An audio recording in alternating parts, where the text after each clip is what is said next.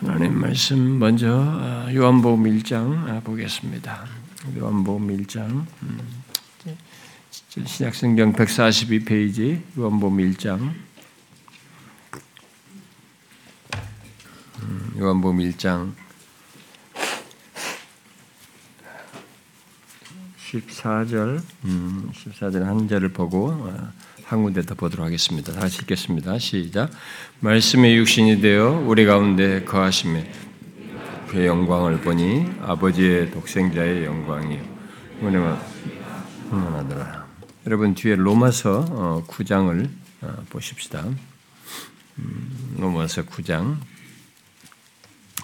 한 절만 보도록 하십니다. 로마서 9장 251페이지, 로마서 9장 5절 한 절만 우리 같이 읽도록 합시다. 시작.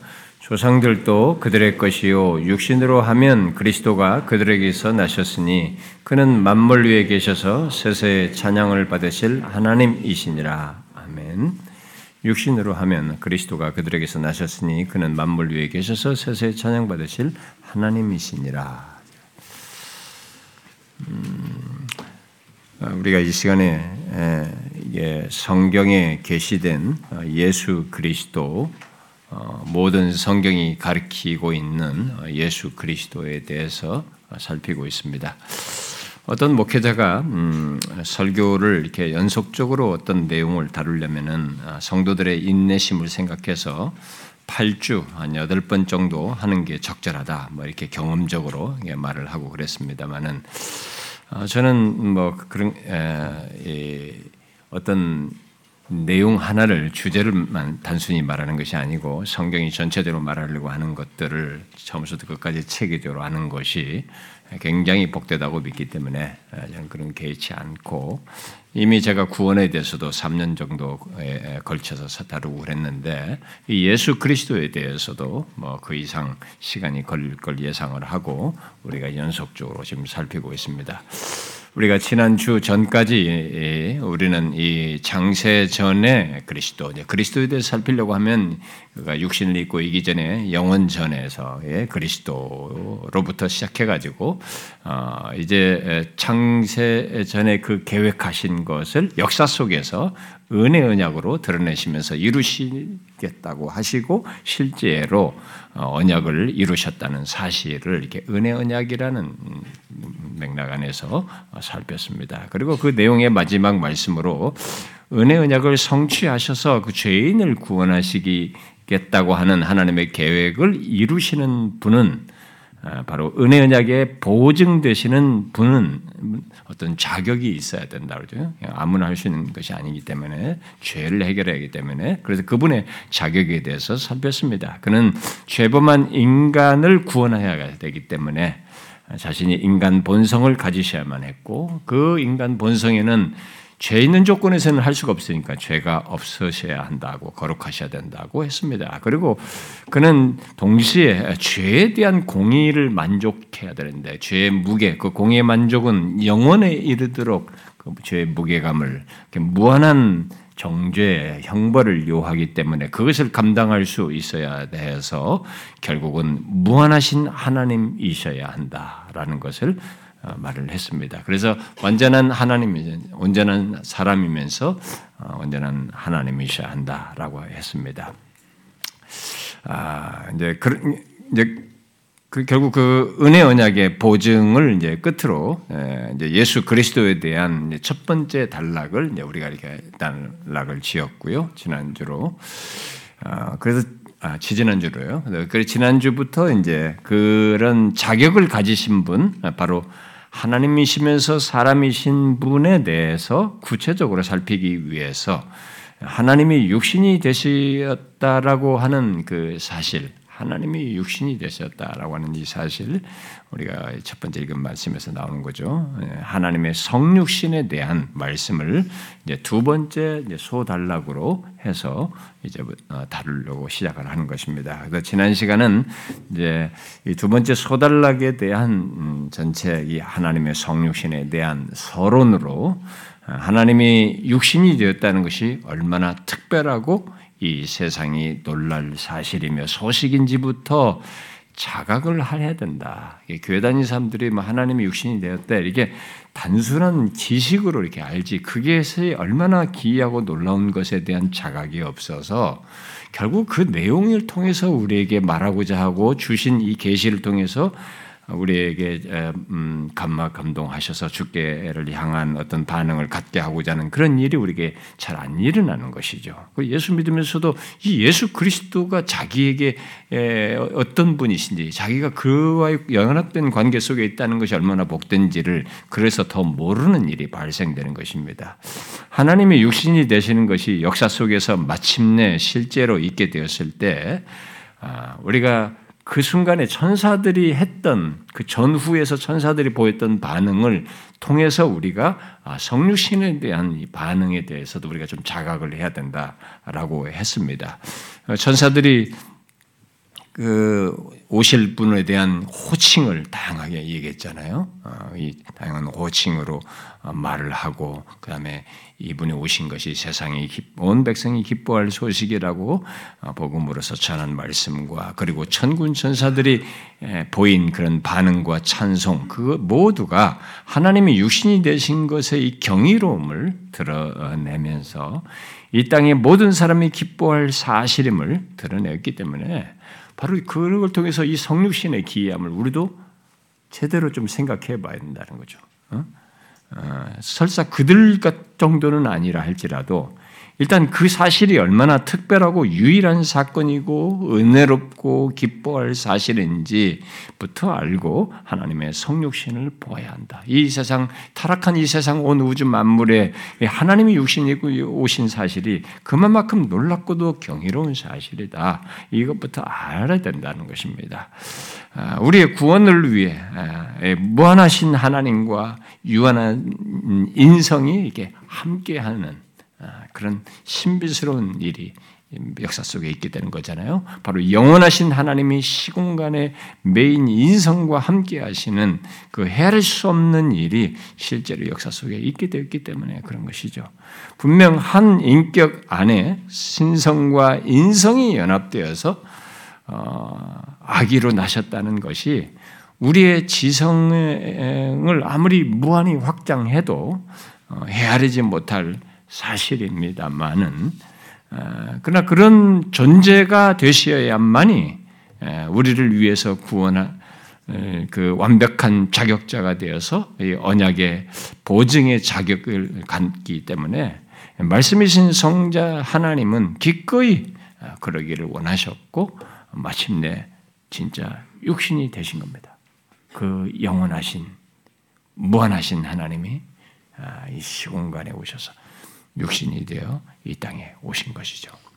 지난 시간에 우리는 그런 서론적인 내용을 말하면서 말씀이 곧 하나님이 육신이 되신 것은 결국 신성과 인성이 한 인격에 속하는 연합, 소위 위 위격적 연합이다. 뭐 위격의 연합이다. 또는 뭐 인격적 연합이다. 다양하게 번역을 하고 있습니다만 위격적 연합이라는 것을 많이 쓰는데 위격적인 연합이 예수 그리스도께 있게 되었다라는 것을 언급을 했습니다.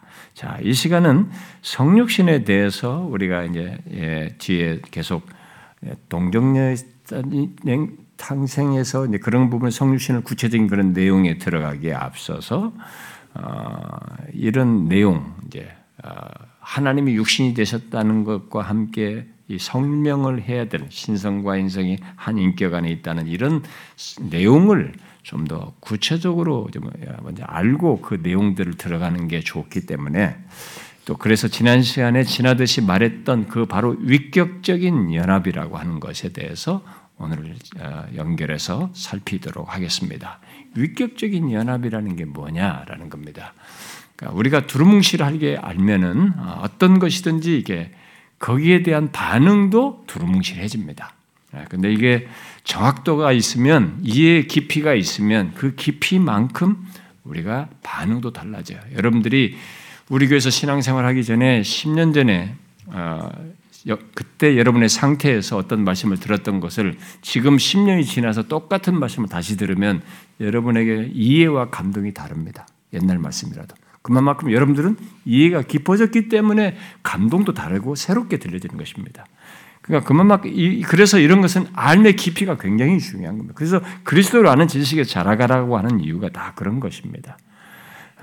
그래서 먼저 우리가 이 표현으로 말하는 것이 정리돼야 하나님의 성육신을 말할 때 공감을 더 명확히 할 수 있고 어, 이게 풍성할 수 있기 때문에 먼저 정리를 하려고 합니다.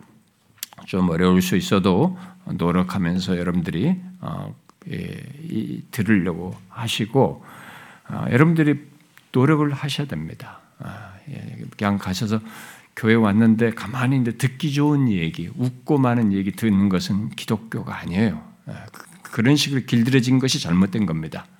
아, 그러지 말고 여러분들이 깨어 있어야 되고 여러분들이 이 뭐 휴대폰이든 영화든 뭐, 뭐 어디 몰입감 있게 하는 것 이상으로 하나님의 말씀, 하나님이 하시는 말씀에 더 몰입감이 커야 됩니다. 아, 그래서 여러분들이 어렵다라고 하지 말고 단어가 어렵다고 하고 주저하지 말고 알고자 하셔야 합니다. 아, 우리가 지금부터 살필 이 성육신은 이게 어, 오늘 본문이 이제 표현한 말로서 이제 가장 적절하게 이제 말하는 것이죠. 하나님의 성육신을 할 때는 말씀이 육신이 되었다라고 말하는 이 표현 오늘 본문으로 일반적으로 가장 많이 말합니다. 아, 그런데 이, 이, 이, 말씀은 이렇게 앞서서 말한 신성과 인성을 가지신 그 완벽한 보증의 등장을 결국 우리에게 말해주는 것이거든요. 하나님의 신분이 신성을 가지신 하나님이 인성을 취하셔서 완벽한 자격을 가진 언약의 보증자가 등장하셨다라는 것을 말하는 것이기도 한 거죠. 어, 우리의 구원을 위해서 공의를 만족해 할 그런 보증으로서의 자격, 그 신성과 인성을 그리스도께서 진시게 되었다라는 것을 말해 주는 것입니다. 아, 그래서 우리가 성경에서 성육신과 관련해서 말하는 내용들을 상세히 이제 살필 때에 바로 먼저 이 한 분, 그리스도 안에 신성과 인성을 지니신 것, 곧 위격적인 연합을 좀 정리를 하고 구체적인 내용들로 이제 그것이 예, 어, 실제 역사 속에 나타나신 그분에 대한 구체적인 내용들로 들어가는 것이 어, 도움이 되기 때문에 뭐 오늘 뭐 다음 시간 정도까지 그런 정도 내용을 좀 정리를 하겠습니다. 근데 오늘과 다음의 내용들이 조금은 여러분들이 어렵다라고 할 수도 있어요. 그러나 주의 있게 들으시면 아, 여러분들에게 큰 도움이 되리라고 봅니다. 일단 지난주에 제가 한 분, 곧 한 인격의 신성과 인신, 인성을 지니신 것을 두고 위격적 연합이다라고 이렇게 말을 했습니다. 이 표현을 알든 모르든 어, 하나님이 육신이 되신 분, 바로 예수 그리스도를 알려면 어, 그분이 신성과 인성을 지니셨다고 할 때에 과연 그것이 이 땅에서 있게 된 것이 있게 된 것인가, 어떻게 있게 된 것인가로부터 시작을 해가지고 그 두 본성이 한 분 안에서 서로 어떻게 연결되어 있는지 이러, 이것에 대한 이해가 있어야 됩니다. 두루뭉실하게 그냥 하니 근데 그러다가 이런 거 정확히 모르면은 어, 이게 뭐지? 어떻게 이분이 이렇게 그러니까 그분의 해, 이 예수님에 대한 모든 행적과 사역이 이해가 잘 안 될 수 있어요. 의문만 생기고 뭔가 좀 불안전해 보이고 막 그럴 수 있는 것입니다. 아, 그래서 예수 그리스도에 대해서 별 생각 없이 믿는 사람들은 몰라도 구체적으로 이게 신성과 인성이 한 분 그리스도 안에 있다는 것을 어, 조금이라도 이제 묵상해 본 사람이 있다면은 그 사람은 지금 이런 것에 대해서 질문이 갖게 될 것입니다. 특별히 뭐 더 많은 질문들이 생기죠. 아, 그러나 그런 질문들은 기독교 역사 초기부터 어, 이 하나님이 인간이 되신 이 신성과 인성의 한 인격 안에 있다는 이것은 어떤 사례가 없기 때문에 이 얘기는 기독교 역사 초기부터 사람들에 의해서 많은 의문이 제기되어서 다양한 주장들이 있게 되었고 그런 주장들이 나오다 보니까 거기에 대해서 성경으로 답하려다 보니까 답하는 사람들의 어떤 세밀한 설명들이 뒤이어서 있기도 했습니다. 물론 그것들 그런 주장들 중에는 성경을 벗어나서 정죄되어 가지고 이단이 된 사람들도 있었고요. 아, 그래서 이제 이것에 대해서 정확히 알아야 됩니다. 여러분들도 어, 자기도 예수 그리스도 말하는데 은연중 이단인들이 옛날에 했던 말을 할 수 있는 겁니다. 모르면은 자 아, 그러면 이제 여러분들 생각을 해보십시오. 어, 하나님이 육신이 되셨다. 아, 그야말로 신성과 인성을 한 분이 가지셨다. 예? 그래서 하나님이시면서 사람이 되셨다. 이 사실이 여러분에게 어떻게 이해가 됩니까? 아무 생각 없이 어 그거 뭐 당연하죠. 저는 그냥 그 그대로 다 믿어집니다. 뭐 이렇게 할지 모르겠습니다. 그런데 어떤 사람들은 대뜸 어, 이 신의 인격 과 인간의 인격이 함께 이렇게 둘이 딱 결합됐다는 얘기인가? 또 인성과 신성이 어떻게 연합되어서 일을, 일을 하지? 이것은 신성이 하고 저건 신성이 하는 건가? 각각 개인 플레이 하는 건가? 하나님이신 분이 사람으로 그럼 변한 것인가? 그 신성이 인성으로 변한 것인가? 아니면 신성과 인성이 서로 뒤섞이게 되었다는 얘기인가? 아니면 신성과 인성이 서로 독립된 개별적인 실체로 각각 어, 하시는 일, 어? 각각 자신의 존재를 갖고 이게 어떤 일을 한다는 얘기인가? 등등 많은 질문을 할 수 있습니다. 아, 이미 그런 식으로 어, 생각을 하고 어, 주장한 사람들이 역사 속에 쭉 있어 왔습니다. 오늘 본문을 놓고 이게 성경이 이 이런 것과 관련해서 말한 다른 본문들, 뭐 오늘도 하나 다른 참고를 읽었습니다만 그런 것과 연결해서 보지 않고 그냥 이 본문을 쓱 읽으면서 느낌대로만 읽으면 하나님이 사람이 사람으로 변했다 이런 말인가라고 생각할 수 있어요. 문자적으로 보면은. 아, 그러나 본문은 그런 내용이 아닙니다. 이 말씀은 어, 다른 말씀들에서도 네, 성경에 다 연관지어서 보듯이 창세 전부터 우리가 요한복음 1장이 앞에서 보는 창세 전에 만물이 창조되기 전의 말씀으로 얘기하잖아요. 그러니까 창세 전부터 아버지와 함께 거하시는 분이 사람이 되셨다는 것을 말하면서 창세전에 아버지와 함께 계신 말씀이신 하나님이 사람이 되셨다는 것으로서 말씀이신 하나님, 곧 성자 하나님의 위격이 있다라는 것을 먼저 시작으로 하고 그것이 먼저 전제가 되어 있잖아요. 먼저 서술되고 있잖아요. 성자 하나님의 위격이 있고 바로 그 위격을 가지신 분이 인간 본성을 취하심으로 신성과 인성이 한 인격 안에 연합되어 참 하나님이시며 참 사람이 되셨다라는 것을 말하는 것입니다. 제가 지금 말한 것이 요약된 설명이에요. 오늘 본문에 대한. 이에 대해서 우리가 함께 읽은 로마서 9장 말씀은 거기에 보완되는 설명을 하고 있는 것입니다. 육신으로 하면 이분은 그들에게서 곧 조상들에게서 나신 분으로서 인성을 그대로 가지고 계신다라는 것을 말해주고 동시에 그는 만물 위에 계셔서 세세토록 찬양을 받으실 하나님으로서 신성을 그대로 가지고 계신다라는 것을 말해주고 있습니다.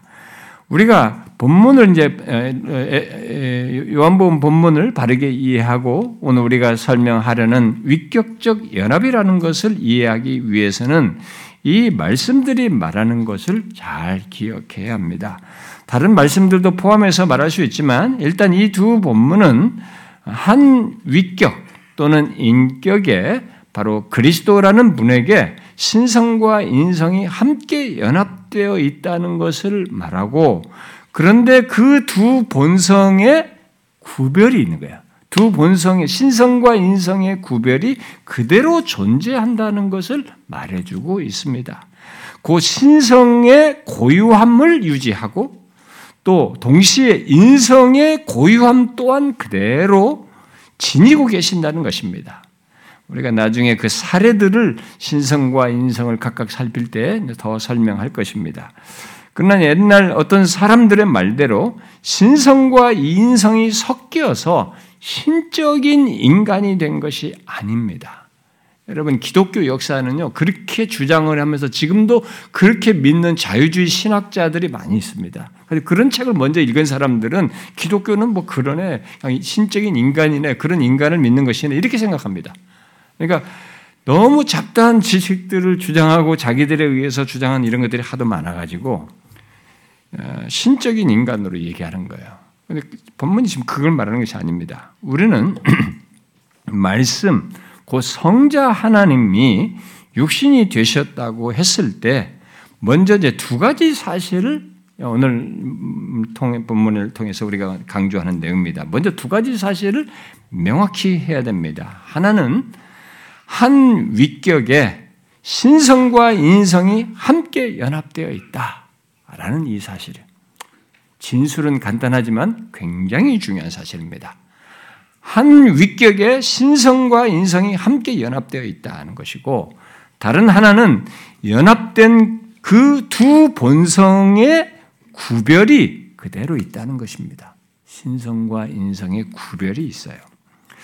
예수 그리스도와 관련해서 이단이 되고 정죄를 받는 사람들 중에는 지금 말한 것에서부터 잘못된 주장을 하고 그 길로 나아갑니다.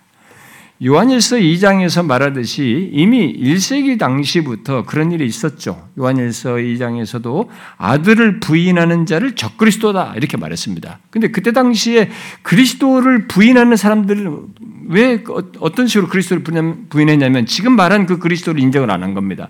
참 하나님이시오 참 사람으로 알지 않았고 그 인성을 배격했어요. 인정을 안 하는 거죠. 어, 하나님인데 하나님은 이런 것이 있어야지 신성해야지 가지고 신성에만 더 강조점을 두었던 것입니다. 그래서 그들을 적그리스도라고 벌써 1세기부터 얘기를 했던 것입니다. 아, 우리가 아, 이그 지난주에도 얘기했습니다만 이게 마리아의 태에서 어, 성령으로 잉태되는 과정에서 어, 이 성령의 역사를 언급을 했습니다. 어, 그때도 어, 그래서 어, 한 몸을 예비하셨다고 할 때도 그 단어를 할 때도 한, 성부 하나님을 얘기하시기도 하는데 또 이렇게 잉태되는 과정이 성령으로 잉태됐더니라고 하면서 성령의 역사가 잉태되는 과정에도 관여하셔서 결국 삼위 하나님이 여기에 다 관여되어 있다는 것을 얘기를 했습니다. 그렇지만 인성을 취하여 위격적인 연합을 하신 주체는 이 바로 하나님의 아들의 위격이에요. 네, 그것을 잘 알아야 되는 것입니다. 아, 지금 제가 먼저 두 가지 언급한 것을 기억을 하고 내용을 들으시면 됩니다.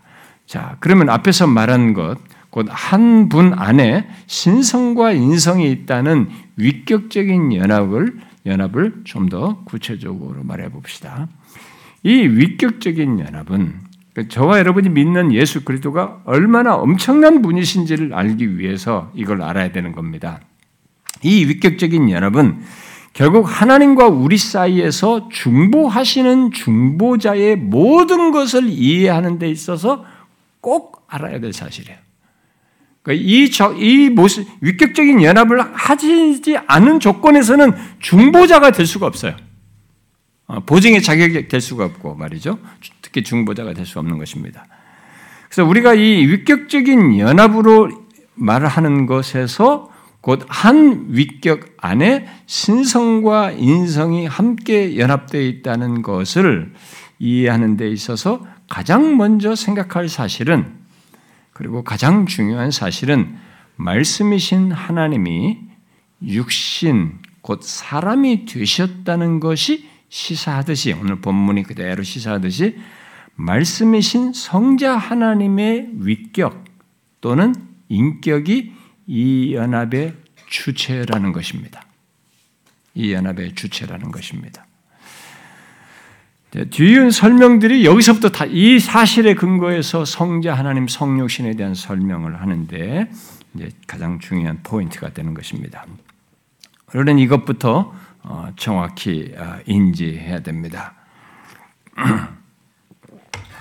그러니까 위격적인 연합은 어, 말씀이신 하나님의 위격, 곧 창세전부터 구원 협약 속에서 보증되시겠다고 하신 성자 하나님, 바로 그분의 위격이 위격적 연합의 주체라는 것입니다. 구원 협약 속에서 보증이 되시겠다고 했었던 그분, 바로 그 성자 하나님 그분의 위격이에요. 그리하여서 영원하신 하나님, 바로 그의 신격이 인성을 취하셨고, 그 인성을 취하신 뒤에도 그 동일한 인격을 지니시는 겁니다. 인성을 취하신 뒤에도. 그래서 예수님은 유대인들에게 아브라함이 나기 전부터 내가 있느니라 이렇게 말했어요. 어, 분명히 그들과 똑같은 몸을 입고 사람인데 예수님이 자기 앞에 나타난 분이 사람인데 2000여 년 전에 아브라함이 나기 전부터 내가 있느니라 현재 시제로 그때도 있었고 지금도 있느니라 이렇게 말을 하고 있는 것입니다. 바로 이런 사실 때문에 그런 거죠. 또 히브리서 기자가 그리스도께서 이 땅에 육신을 입고 중보자로서 행하시는 것과 관련해서 말씀을 하시면서 예수 그리스도는 어제나 오늘이나 영원토록 동일하시다 이렇게 말했어요. 왜 그런 것입니까? 아, 인성을 입으셨어도 창세전부터 영원 전부터 계신 바로 성자 하나님 그의 인격을 지니시고 계시기 때문에 그런 거죠. 아, 사도 요한은 이 땅에 육신을 입고 계신 분을 요한복음 1장 18절에서 독생하신 하나님의 인격을 가지신 분으로 말을 하고 있어요. 자기가 하나님의 육신이 되셨는데 그분의 그분을 얘기할 때 이게 독생하신 하나님 바로 그의 인격으로 얘기를 하는 것이죠. 그 말은 하나님이 육신이 되었다고 할 때에 하나님의 인격과 인간의 인격을 함께 갖게 되었다거나 결합했다라는 말이 아닌 것입니다. 여러분들에게는 너무 다 아는 걸 왜 자꾸 얘기하나는데 그렇게 주장을 하면서 이단이 됐고 그렇게 말하는 사람들이 있기 때문에 그래요. 하나님의 인격과 인간의 인격을 함께 갖게 된 것이 아닙니다. 두 인격의 결합이 아니라는 것이죠. 바로 성자 하나님의 인격이 육신이 되심으로 인성을 취하심으로 결국 그 한 인격의 신성과 인성을 지니시게 된 것입니다. 그래서 나중에 신성과 인성을 따로 설명을 해야 되는 거예요. 음. 그래서 예수 그리스도에 대해서 이해하려면 이 한 그리스도의 인격을 이해하는 게 굉장히 중요합니다. 우리는 사역에 주로 초점이 맞춰 있어요. 주님이 나를 위해 십자가에 달려 죽고 내 죄를 대속해서 그분이 행하신 사역에 초점이 맞춰 있어요. 그러다 보니까 너무 주관적이에요. 그렇게 하신 분이 어떤 분이신지는 이해가 너무 바탕이 안 돼 있으니까 너무 주관적이고 그리고 받는 입장에서만 그래요. 자기가 얼마나 영광스러운지에 대한 가치 이해도 충분하지가 않습니다. 이 인격에 대한 이해가 안 돼 있어가지고. 하나님이 육신이 되었다라고 할 때에 그 육신으로 쓴 이 말은 결국 어, 사람을 표현한 것이죠. 사람이 되었다는 것인데 결국 인성을 가지셨다는 것을 말하는 것으로 이때 사람 또는 인성은 인간 인격을 가지신 인성, 육체와 영혼으로 구성된 인성을 말하는 것입니다.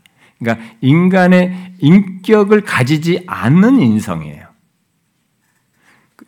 그저 육체와 영혼의 구성된 구성으로 된 인성을 말합니다. 이때 이제 영혼은 이성적 영혼이라고 합니다. 나중에 여러분들이 칼케톤 신조 같은 데 보면서 얘기를 하게 것이고 나중에 다 상세히 설명할 것입니다. 그래서 어느 인성을 취하셨다고 할 때 어느 한 개인의 인격성을 가지셨다는 말이 아니에요. 한 개인의 인격성을 가진 인성을 취하셨다는 말이 아닙니다. 아, 이 같은 인격적인 연합에 대해서 바빙크는 인격들의 연합이 아니라 인격과 실체의 연합이다라는 표현을 썼어요. 그러니까 하나님의 신격과 인성이라는 실체 연합이지 인격과 인격의 연합이 아니라는 거죠. 그래 그리고 이어서 이 연합은 성자의 인격 안에서 본성들의 연합이다. 본성은 신성과 인성이죠. 그러니까 성자의 인격 안에서 인성과 신성의 연합이다. 그야말로 하나님의 모습으로 존재했던 그가 성육신 하심으로 그때부터 또한 인간의 모습으로 존재하시게 되었다라고 덧붙였습니다. 그러므로 우리가 아는 예수 그리스도 하나님의 육신이 되신 바로 그 예수 그리스도는 두 인격의 존재가 아니라 바로 영원하신 영원부터 계신 성자 하나님의 신격이 어느 한 개인의 인격성을 그야말로 인간 인격을 가지지 않는 인성을 취하심으로써 한 위격의 신성과 인성이 함께 연합되어 하나님이시면서도 사람이 되신 것입니다. 하나님께서 자신을 한없이 낮추셔서 행하신 것이지만 그렇게 인성을 취하여 한 인격의 신성과 인성을 지니심으로 참 하나님과 참 사람이 되신 것은 모두 하나의 목적을 위해서입니다. 뭡니까? 이런 어마어마한 일을 시작해서 결국 이루시고자 하는 게 뭡니까? 결국 죄 있는 우리를 구원하기 위함이에요. 죄 있는 우리를 구원하기 위한 완벽한 보증의 자격을 갖춰야 하기 때문에 하나님과 우리 사이의 중보자가 되셔야 하기 때문에 그렇게 하신 겁니다. 하나님의 아들이 신격을 갖고 어느 한 개인의 인격성을 함께 가지셨다면 두 인격체가 된다는 얘기가 되는 겁니다. 만일 그렇게 된다면 두 인격 사이에 친밀한 교통은 가질 수 있어요. 그러나 서로 다른 선택과 결정을 할 수 있습니다. 인격은 여러분 하나님이 인간을 인격체로 만들었잖아요. 그런데도 우리한테 인격을 촥촥촥 이렇게 마음대로 합니까? 기계처럼 움직입니까? 이렇게 가라. 정탐을 해라. 나 이렇게 돌아가라. 이렇게 말씀해라. 순종해라 그러잖아요. 인격은 선택할 수 있는 것입니다. 전혀 다른 걸 할 수 있는 거예요. 그러니까 전혀 다른 것이 돼버린 그, 그렇게 되면 결국 우리의 구원을 위한 뜻을 이루지 못하는 것입니다. 본문 속에 담긴 신비 중의 하나는 그것입니다. 영원부터 계신 하나님, 말씀으로 말하는 하나님이 그의 신격을 그대로 가지고 한 개체의 어떤 인격성을 갖지 않는 인성을 취하셔서 그 인간 본성을 자신의 위격에 있는 신성과 연합하여 가짐으로 하나님이시면서 사람이 되셨다라는 겁니다. 바로 이 사실에 연결해서 위격적 연합에서 우리가 알아야 할 사실은 이제 로마서 본문이 말하는 겁니다. 뭡니까? 두 본성이 구별된다는 거예요. 첫 번째 사실이 굉장히 중요하고 거기에 두 본성이 구별된다는 것입니다. 그러니까 한 인격 안에 신성과 인성에 연합되었다라고 했을 때 그들 각각의 본질과 실체가 혼합되거나 변화되거나 분리되는 것이 아닌 어? 그렇지 않고 각 본성을 그대로 유지하는 연합이라는 것입니다. 이게 놀라운 얘기예요. 너무너무 신비한 겁니다. 우리의 구원자 예수 그리스도는 신비 덩어리예요. 막 신비 자체입니다. 참 성유신의 얘기는 너무너무 신비합니다. 여러분들이 각오를 하시라고 그러죠. 제가 지난주에 그랬죠. 요셉의 놀람처럼 여러분도 각오를 하시라고 그랬어요. 이 성령신을 이해하려면. 요셉이 처음 그 얘기 들었을 때 결혼도 하는 자기 와이프가 임신했다고 했을 때 가졌던 그가 뭐 분노를 가졌던 놀람을 갖던 경외심을 느꼈던 막 의문을 갖던 그런 의문을 여러분도 이제 성시인의 얘기를 들을 때 분명히 가질 수 있어요. 각오를 하고 들으셔야 되면 신비 중의 신비입니다. 신성과 인성이 연합되어도 구분되어서 그대로 유지하면서 한 인격 안에 상호 이렇게 교류를 한다는 놀라운 신비를 담고 있는 것입니다. 너무나 큰 신비이죠. 아, 여러분은 이런 부분에 대해서 생각해 보셨어요? 대충 뭐 예수님이 하나님이시니까 뭐 이렇게 막 두루뭉실 하면서 아, 그러니까 하셨겠죠, 이렇게 구원하셨겠죠, 뭐 이렇게 했겠죠. 여러분들 막 막연하게 생각했을지 모르겠어요. 이제부터는 좀 더 정확해질 필요가 있어요. 예수 그리스도 한 분 안에 신성과 인성을 지니시고 그 본성들 간에 신성과 본성, 두 본성들 간에 상호 교통 속에서 행하신 겁니다. 앞으로 이제 그런 사례들을 보겠습니다만은 우리의 구원을 위해서 완벽한 자격을 가지신 것 속에는 이런 실체의 신비가 있는 겁니다. 오늘 본문은 외적으로는 간단하게 말할 수 있어요. 요한복음 1장 14절 말씀은 간단하게 말할 수 있지만 이 비밀의 실체를 들여다보게 되면은 너무 신비스러운 내용들로 가득 차 있습니다. 존 오웬은 말씀이 육신이 되신 것의 의미를 이렇게 말했어요. 잘 들어보십시오. 우리의 본성을 자기의 것으로 삼으신 하나님의 삼으신 아들의 인격과 자, 우리의 본성을 인간의 본성, 우리의 본성을 자신의 것으로 삼으신 아들의 인격과 그 인성을 자신의 인격적 존재 안으로 취하신 분의 인격은 동일하다. 무슨 말입니까? 말씀이 곧 하나님의 아들이 육신이 되실 때 그 아들의 인격의 인성을 가지신 것으로 어, 인격을 인성을 자기 것으로 삼으신 것뿐만 아니라 그 인성을 자신의 인격 존재 안으로 취하셨다는 것입니다. 제가 다음 시간에 좀 설명할 겁니다. 이것은 그래서 한 인격 안에 신성과 인성을 갖고 드러내신 것입니다. 이런 것들을 여러분들이 정확하게 이제 나중에 다 알아야 죽으실 때 십자가에 달려 죽으실 때 이건 뭐 다 죽은 건가? 뭐 신성 인성 다 죽은 건가? 뭐 이런 거 질문부터 해가지고 여러 가지 여러분들의 질문들이 제기될 수 있는데 그런 것들에 대한 설명이 다 되는 것들입니다.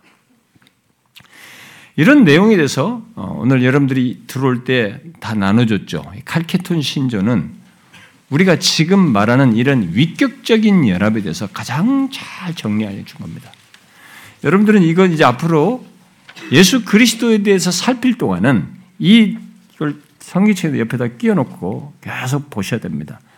탁월하게 정리한 겁니다. 이 온 교회 사람들이 다 모여가지고 이런 기독론에서 잘못된 주장들을 다 그들 때문에 이제 정리를 하기 시작한 겁니다.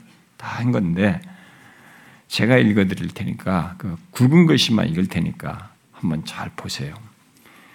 동일하신 성자 우리 주 예수 그리스도가 동시에 신성에서도 온전하시고 인성에서도 온전하신 참 하나님이며 이성적 영혼과 몸으로 구성된 참 사람이심을 가르친다. 그는 신성에 관하여 성부와 동일 본질이시고 본질은 신성과 성부와 똑같아요. 동시에 인성에 관하여 우리와 하나의 본질이시다. 그는 모든 면에서 우리와 똑같으시지만 죄는 없으시다.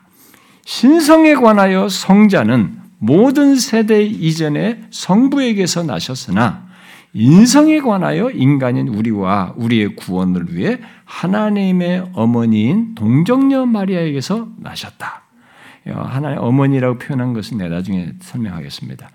한 분이며 동일하신 그리스도, 성자, 주, 독생자는 두 본성 가운데 인식되지만 두 본성은 혼합되지 않고 변화되지 않고 분할되지 않고 분리되지 않는다.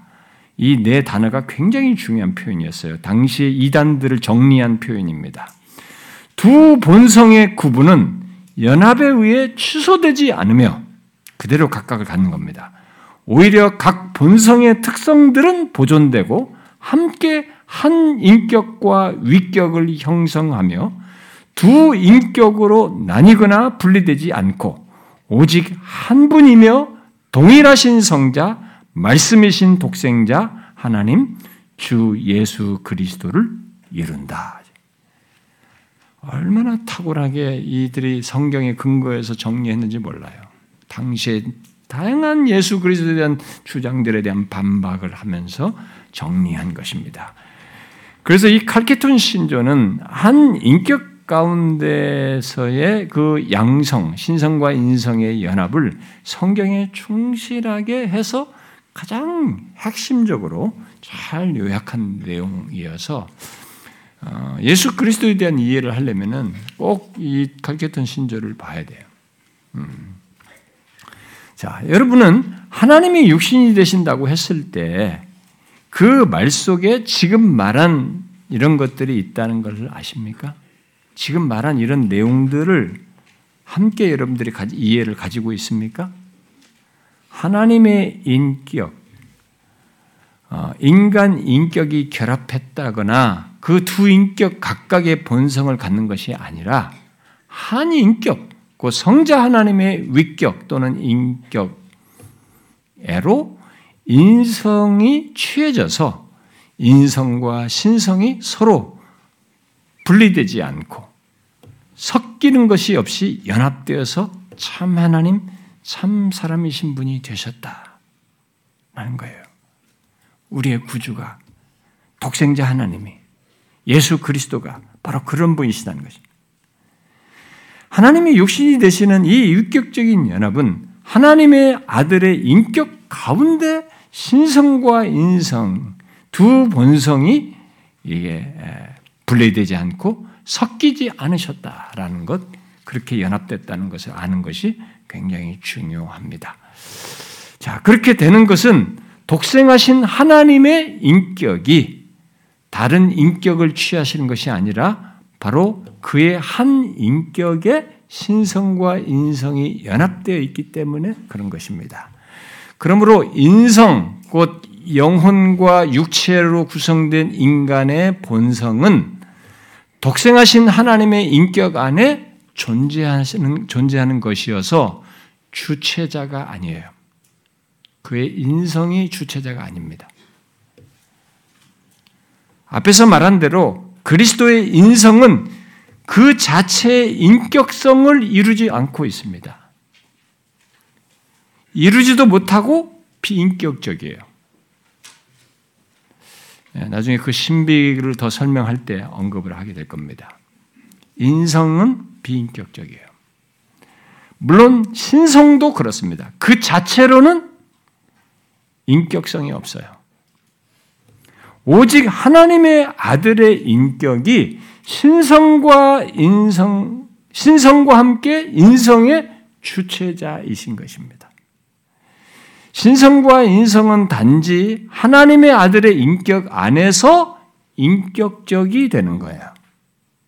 예, 어려운 표현이에요. 예, 네. 너무 신비한 내용입니다. 그 여러분들은 계속 더 듣고 더 들어야 됩니다.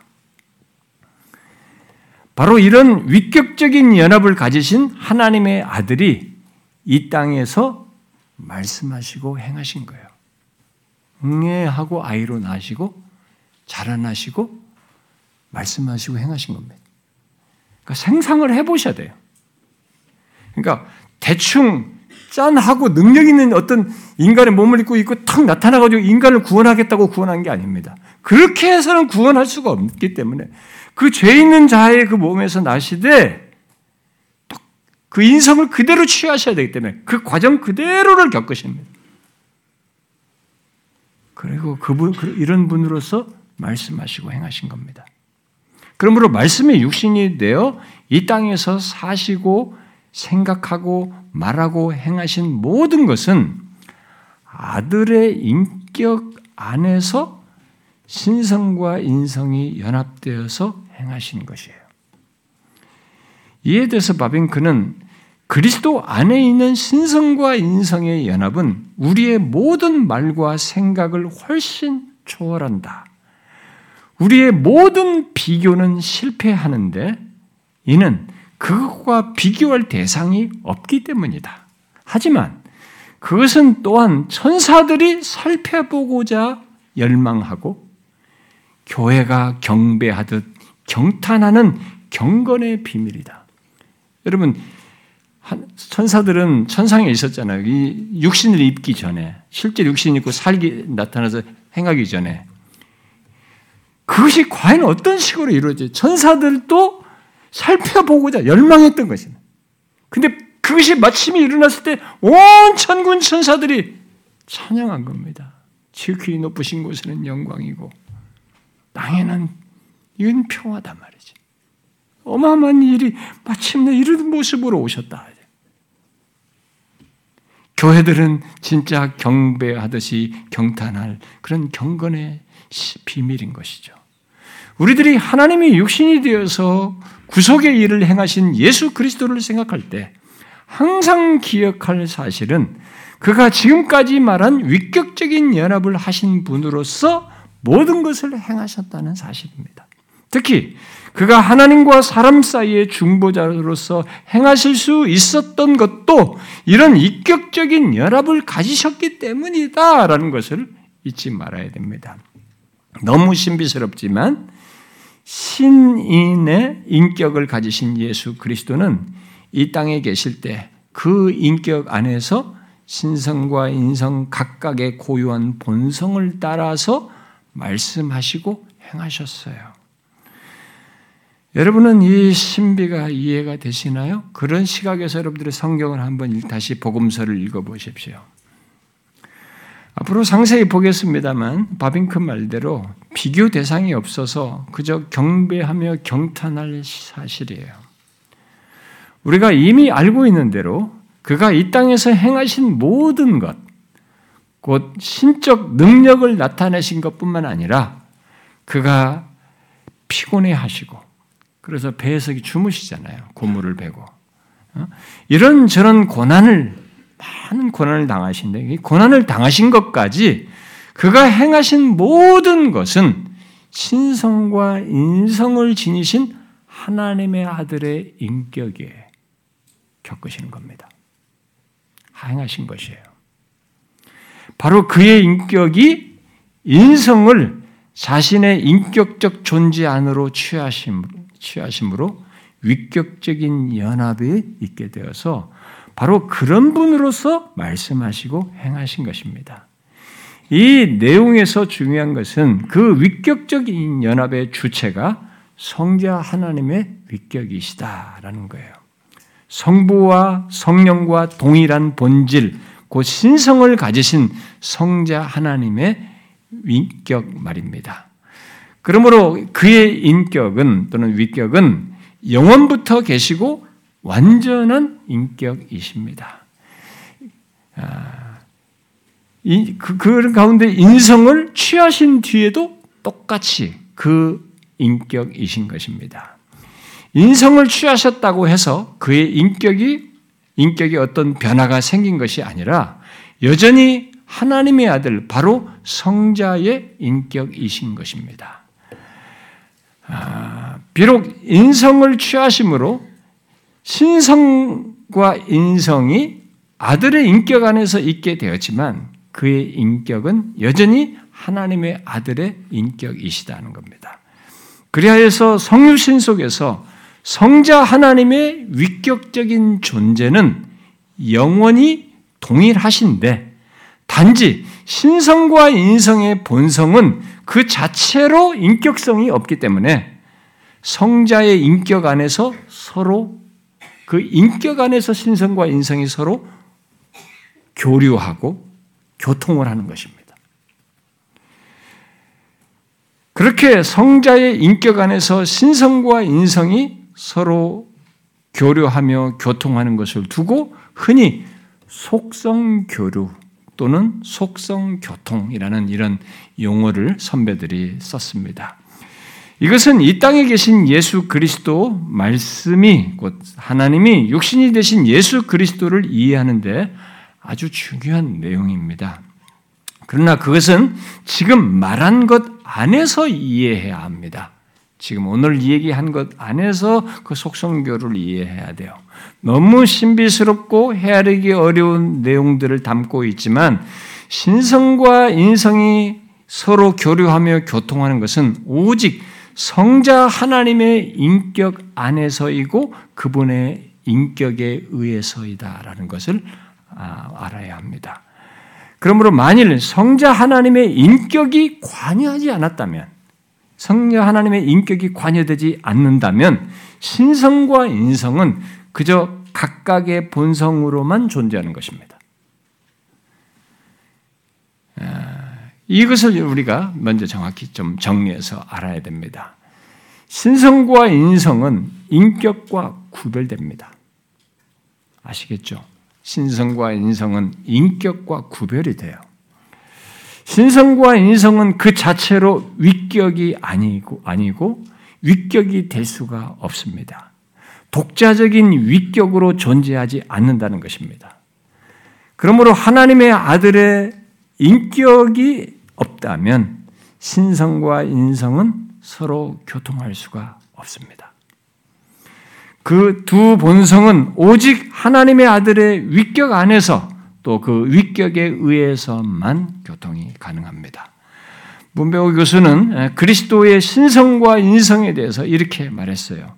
본질상 하나님과 동일하고 본질상 사람과 동일한 그리스도의 신성과 인성은 그 두 본성으로 이루어진 그의 인격의 위격 안에 구체적으로 연합되어 있으므로 인성의 속성에 따른 것이든 신성의 속성에 따른 것이든 그리스도에 관한 모든 말씀은 그의 인격을 지시하고 표현한다.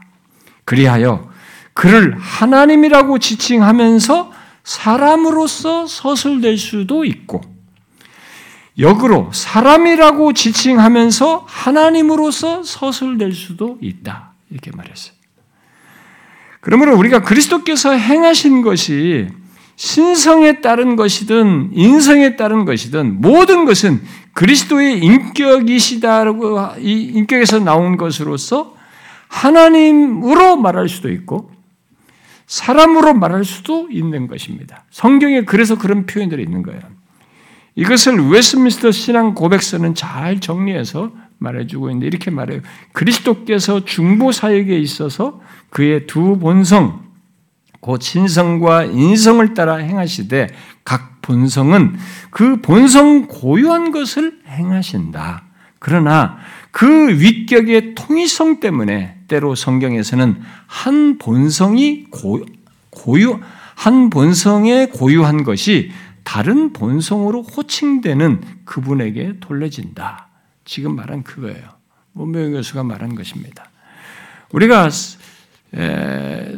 성경을 이렇게 펴서 읽다 보면은 실제로 그리스도와 그리스도의 신성과 인성이 드러나는 것에 대해서 하나님이라고 지칭하면서 이게 사람으로 어 이게 기술되는 것을 보기도 하고 반대로 어, 사람이라고 지칭하면서도 이제 하나님으로 서술되는 것을 보게 됩니다. 뭐 예를 들면 어, 십자가에 못 박히신 분은 분명 사람이십니다. 그렇잖아요. 그런데 그, 그 인성을 드러내신 그분인데 하나님의 아들이 못 박히신 것으로 또 성경은 기술도 한단 말이에요. 또 오병이어 기적을 했을 이후에 예수님께서 인성을 가지신 자신인데 그 인자로 자기를 인성을 가진 그 인자로 말씀을 하시는데 하늘로부터 내려오셨다 이렇게 또 얘기한단 말이에요. 이런 내용들은 한 인격 안에서 신성과 인성이 연합되어 있음을 말해주는 것들이고 신성과 인성이 개별적인 존재로 있는 것이 아니라 하나님의 아들의 인격 안에서 두 본성이 이렇게 고유한 본질을 갖고 드러낸다는 것을 음, 드러내고 있는 것이 말해주는 것입니다. 이미 지나는 시간에 말했다시피 신성과 인성은 서로 함께 할 수 없을 정도로 거리가 무한히 이렇게 멉니다. 그런 무한히 먼 본질과 실체예요. 신성과 인성은. 그럼에도 그 두 본성이 이 칼케톤 신조에서 말하는 대로 혼합 없이, 변화 없이, 분할 없이, 분리 없이 함께 할 수 있는 것은 한 존재 안에 함께 할 수 있는 것은 바로 그 두 본성이 한 인격 안에서 연합되어 있기 때문에 그래요. 그 각각의 본성이 한 인격을 이루기 때문에 그런 거죠. 이 때문에 신성과 인성이 자체적으로는 속성 교류를 하지 못하고 오직 하나님의 아들의 인격 안에서 또 그 인격에 의해서 갖게 되는 것입니다. 여러분들 중에 어떤 사람들은 이제 오늘 내용을 듣고는 아, 너무 복잡하다. 이건 신학생들이나 공부할 일이지. 이런 내용을 왜 우리에게 말해주나? 나는 이런 건 모르고도 예수 잘 믿을 수 있고 끝까지 잘 믿을 수 있다. 이렇게 말하는 사람이 있을지 모르겠어요.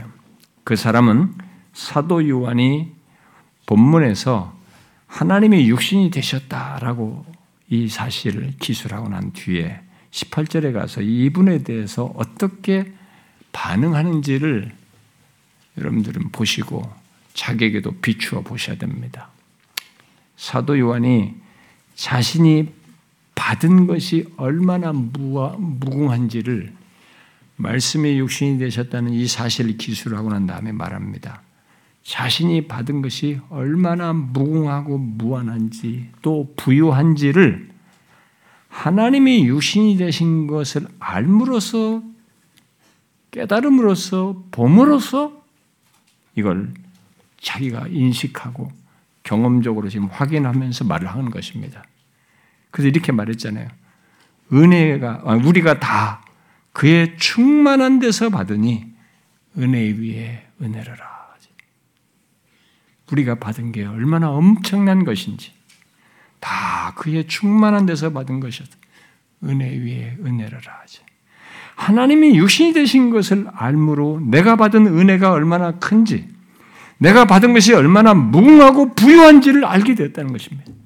여러분 이것을 진짜로 생각해 보셔야 됩니다. 예수 믿는 사람은 이것을 진짜 생각해 봐야 돼요. 예수 믿어서 이 세상 몇십 년 뭐 하나 조금 잘 되는 문제가 아니에요. 지금 사도 요한이 말씀이 육신이 됐던 사실을 알고 이 인식하는 가운데서 그분으로부터 이제 나중에 쓴 거잖아 이게 요한복음이요. 어? 그 태어났을 때 쓴 게 아니라 다 그 부활까지 다 있고 난 사건 뒤에 쓴 거잖아요. 그의 충만한 데서 받았다. 우리가 다 자기가 받은 게 얼마나 무한한지를 본 겁니다.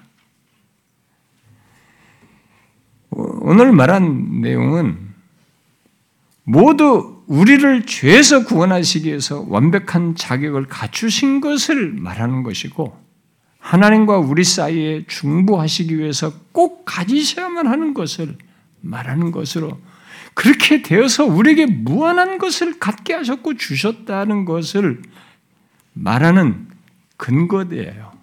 오늘 내용을 말하는 것들은.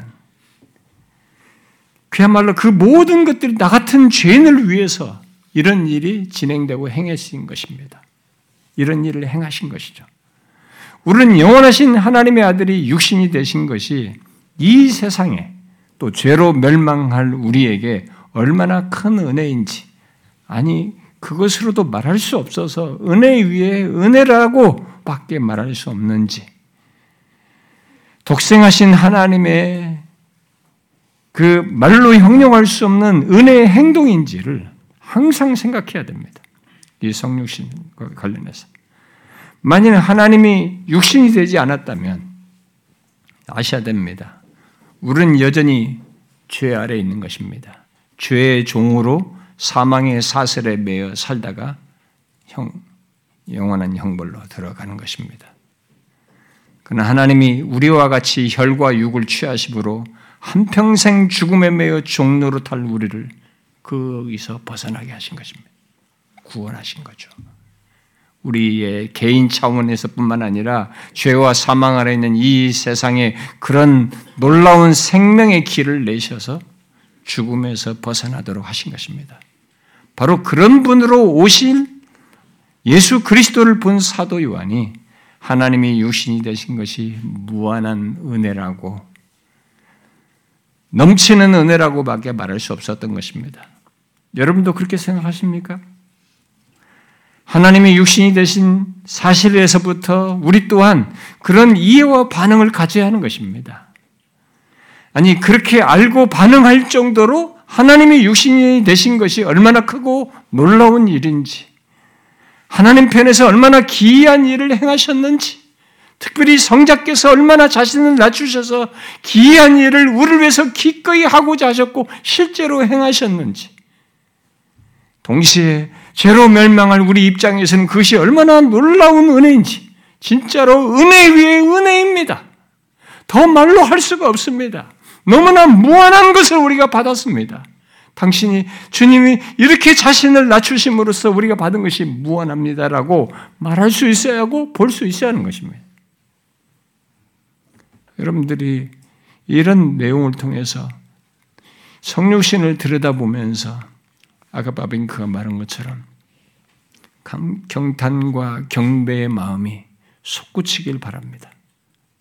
진실로 그런 자가 예수 그리스도를 제대로 아는 거죠. 쉬운 이름 예수가 아닙니다. 어마어마한 실체의 예수 그리스도입니다. 우리에게 보이신 것입니다. 그런 존재로 나타나셨고, 우리를 위해서 모든 일을 행하신 것입니다. 저는 여러분들이 성육신을 통해서 주님을 더 깊이 알고 경험하고 그를 진실로 경배할 수 있기를 바랍니다. 기도합시다.